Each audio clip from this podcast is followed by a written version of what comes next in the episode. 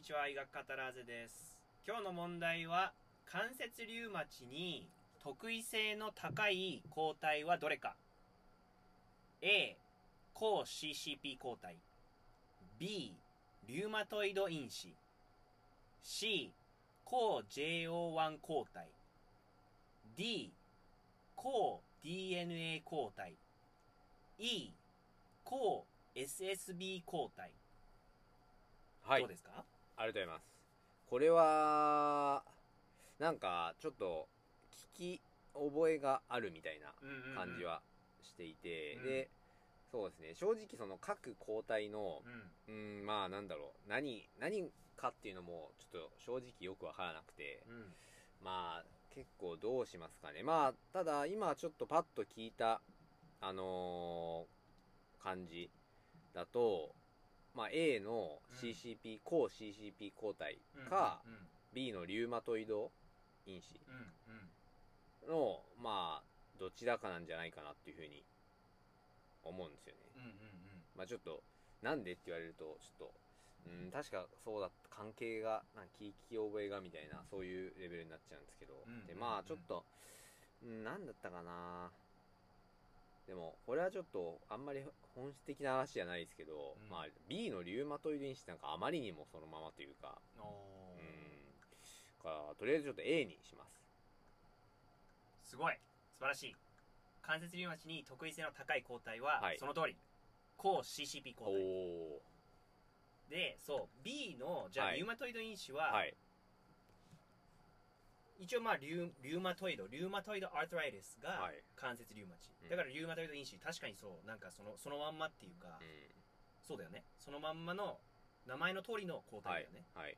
じゃあそれは逆に特異性じゃなくて感度が高いんだよね。ああ他他でもとかそういうそう。こと？そう。感度が高い、あのー検査のその一つのはい。じゃあまあまあ除外診断に使うみたいなそうだね。そう。うん。だから、あのーこれがヒットしないってことは、まあうんおそらくリウマチとかえーっと他なんだろう。他の自己免疫性の疾患ではない。ってっていういう。ことが除外できるんだよね、はい。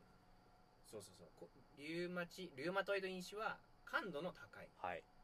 結構本当に例えばえーっとシェーグレンとかでもうーん。陽性になったりするんよ。あーじゃあいろいろなその自己免疫疾患でそう。出てくる。そう。抗 CCB 抗体は得意度が高い。90%超えるらしいです。だからこれだこれがヒットしたらこれが陽性って出たら抗 CCB 抗体陽性ってきたらおおおそらくこの人関節リウマチだろう。なるほど。ってほぼもう確定できちゃうっておいうか。お確信が持ってちゃうね、まあ、あある意味その真犯人じゃないけど、はいありがとうございってことですね抗 JO1 抗体は、はい。えー、と PMDM うん。えっ、と、なんだっけな、多発性筋炎とか、確かだった気がする。ちょっと待って、自分もちょっと、ここ、ちょっと一応確認するけど、た PMDM は、そうそうそう、多発性筋炎、皮膚筋炎とか。はい。で、あの、陽性となるほうほう。抗体の一つで、もう一個が、抗 DNA 抗体は、これは何、DNA ってことはうんうん。拡散に抗体がってこと？そのあの DNA そうそうそう。うーんなんなん何？え？絶対聞いたことある疾患。D 抗 DNA うん。えー、なんだろう。えどういった DNA に抗体ができてしまうと、うん。なんだろう。細胞分裂とかできないとかそういう感じではない？自分もそこまではちょっと分かんないけど、はい。でも例えば広角抗体とか、はい。抗 DNA 抗体で陽性となりやすいのは、はい。SLE あ全身性エリテマトーです、あはい。でよくあの陽性となる抗体の一つ。特に広角抗体って結構そのブロードあの大まかにはい。くくったあの抗体の名前の一つでその中の抗ダブルストランド DNA 抗体うん。ダブルストランド DNA 抗体日本差の DNA の抗体に対する抗体で陽性って出たらそれはもう間ちほぼ間違いなく SLE っおて考えていい。でじゃあ抗 SSB 抗体。これは？いや全くわからないです。これす本当に名前もそのまんま名前の頭頭文字そのまんまやってるあのうん取ってる抗体で、はい。SS は一回もう一つのエピソードでやってます。SS えー、っと。だいぶ前のエエピソードだけど。えー、っとなんだ？えヒヒントヒントください。ヒントは有名人。ああシェーグレン？シェーグレン？シンドローム。症候群あシューグレンズ・シンドロームの SS なの。はい。抗 SS はい。抗体。あはい。抗 SSA、抗 SSB ってあるんだけど、とりあえず抗 SS ってついたら、シェーグレン症候群の抗体。はって考えていいです。あなるほど。そう。って感じですね。ありがとうで、ございます。なんで、この、抗関節リウマ、じゃあ関節リウマチに得意度の、得意性の高い抗体は？抗 CCP 抗体。抗 CCB 抗体。はい。この抗 CCB 抗体なんで紹介したかったって言ったら、これ歯周病が関係するんですよ。ほ歯周抗 CCP の CCP は、うはい。環状シトルリン化ペプチドうんうんうん。の CCP のはい。あの抗体なんですね。はい。そのシトルリンを確かえーっとねあごめんなさい。アルギニンかなんかを、の何かのアミノ酸をシトルリン環状の丸い環状のシトルリンにあの変わったのが環状シトルリン。それに対する対してできる抗体が抗 CCP 抗体。なんだよね。はい。でそのアルギニンかそのなんかのアミノ酸を環状のシトルリンにするのがあの歯周病が関わってるんですようーん。アミノ酸の構造をなんか変えて環状にして違うアミノ酸にしちゃうのがアミノ酸タンパク質にしちゃうのが歯周病がすごい関わってるらしくおて。おじゃあ歯周病になるとそのリウマチに関節リウマチになりやすくなってしまうそうそう。それっていうのでそうっていうのでちょっと紹介したかったおおだからそのやっぱりその歯周病特に歯周病は結構あの全身全身疾患に結構関わってくる病気が多くて他に何か知ってるのある？歯周病で？うん。んなんかなんなんですかね。まあきまあ聞いたことはあるのはあるのかもしれないけど今パッと思い出せないな。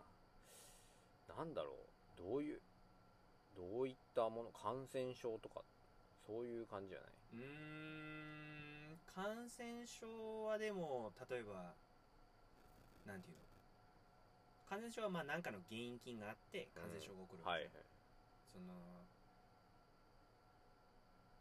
なんていうのかな。歯周病が関係してくるのはそのなんだろうね。どういった説明した方がいいんだけどわかんないけど、まあ、有名なのは、はい。歯周病がメインにけ特に重要最近重要視されてるのが例えば糖尿病。ああは歯周病って慢性の炎症なんですよ。い、慢性の炎症があると、うん、あのコルチゾールサイトカインサイ、うんそうコルチゾールでもそうだしサイトカインとか、はい。すごい出てくるからそれによってインスリン抵抗性上がったりはい。血糖値上がったり。したりするからそのやっぱり歯周病と糖尿病は結構お互いに相互作用したりする疾患の一つで結構そこら辺注目されてるね。なるほどねあとまあ最近ちょっと言われてるのがそのアルツハイマーとか。認知症とかが歯周病関係してんじゃないかみたいなあったり。あとなんだろうね、まあ物理的に近いしねその口と脳そうそうそうそうそうそう。であと歯周病歯が原因歯が抜歯になって歯がなくなる原因の一番の理由は何か知ってる？虫歯か歯周病か。牛牛か虫歯牛か歯周歯周病か。あと他に何があるんだ？あとなんだろう。えーっとまあ例えば歯が折れるとか外傷とか、はい。その中で例えばどれが一番？そのみ例えばその3つだったらその3つだったらでもまあ虫歯？牛じゃないんですか？実は歯周病なんですよ。歯周病で亡くなるのが圧倒的に多いだからで歯周で歯がなくなるじゃん。うはい。そうすると噛む、あのー歯がなくなるじゃん、うんうん。っぱ噛む噛むことによってはい。脳を刺激したりとか、はい。血流良くしたりとかっていうのがあるから歯が抜けちゃうともうそれ噛むことができない。咀嚼することができないことによって認知症になるっていうなんか研究もあったりして。ああ悪影響が。そうそうそうそう。だから結構歯と口腔と全身の病気結構絡んでることがあって今回特にこの関節リウマチで紹介したかったのはそのアミノ酸の構造を変えちゃう。うんうんうん。この CCP を作っちゃうのが実は歯周病結構関係してる。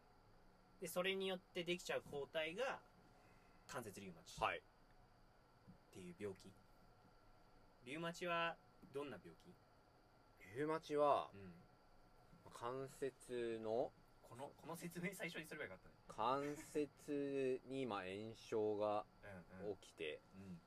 まあ、痛いとそうだね。痛かったりか関節のあの滑膜だね。あ滑膜。そう。滑膜のとこがあのー炎症が起きて、はい。えー、と免疫複合体なりいろんなものが沈着して炎症が起きてあの関節のとこが腫れたり痛くなったりするっていうなるほど。ねその原因の一つはアミノ酸の構造を変える歯周病。それによってできちゃう抗体が CCP 抗体。はい。こうつながっていくんで。だからちょっとなんかなんだろう。多分あんまりドクターメディカルドクターの人そこまで知らないのかな。ちょっと分かんないけど、うん。結構なんていうのこういうのちょっと知ってるだけで患者さんの、例えばちょっと口見る。もしかしてちょっと自分の将来の患者さんうん。リウマチだったらちょっと口見てあげて、うん。どうですあこれそうそう歯科のコンサルしたりとか。してそれはいいですね。すごい連携が。そうそうそうそうそうそうそう。ちょっとねそのそういうの頭に入れとくと患者さんも結構なんていうの？あ先生ちゃんと全部見てくれてるんだなってなるし。ちょっといいかなと思って今回紹介したいと思いました。おーありがとうございます。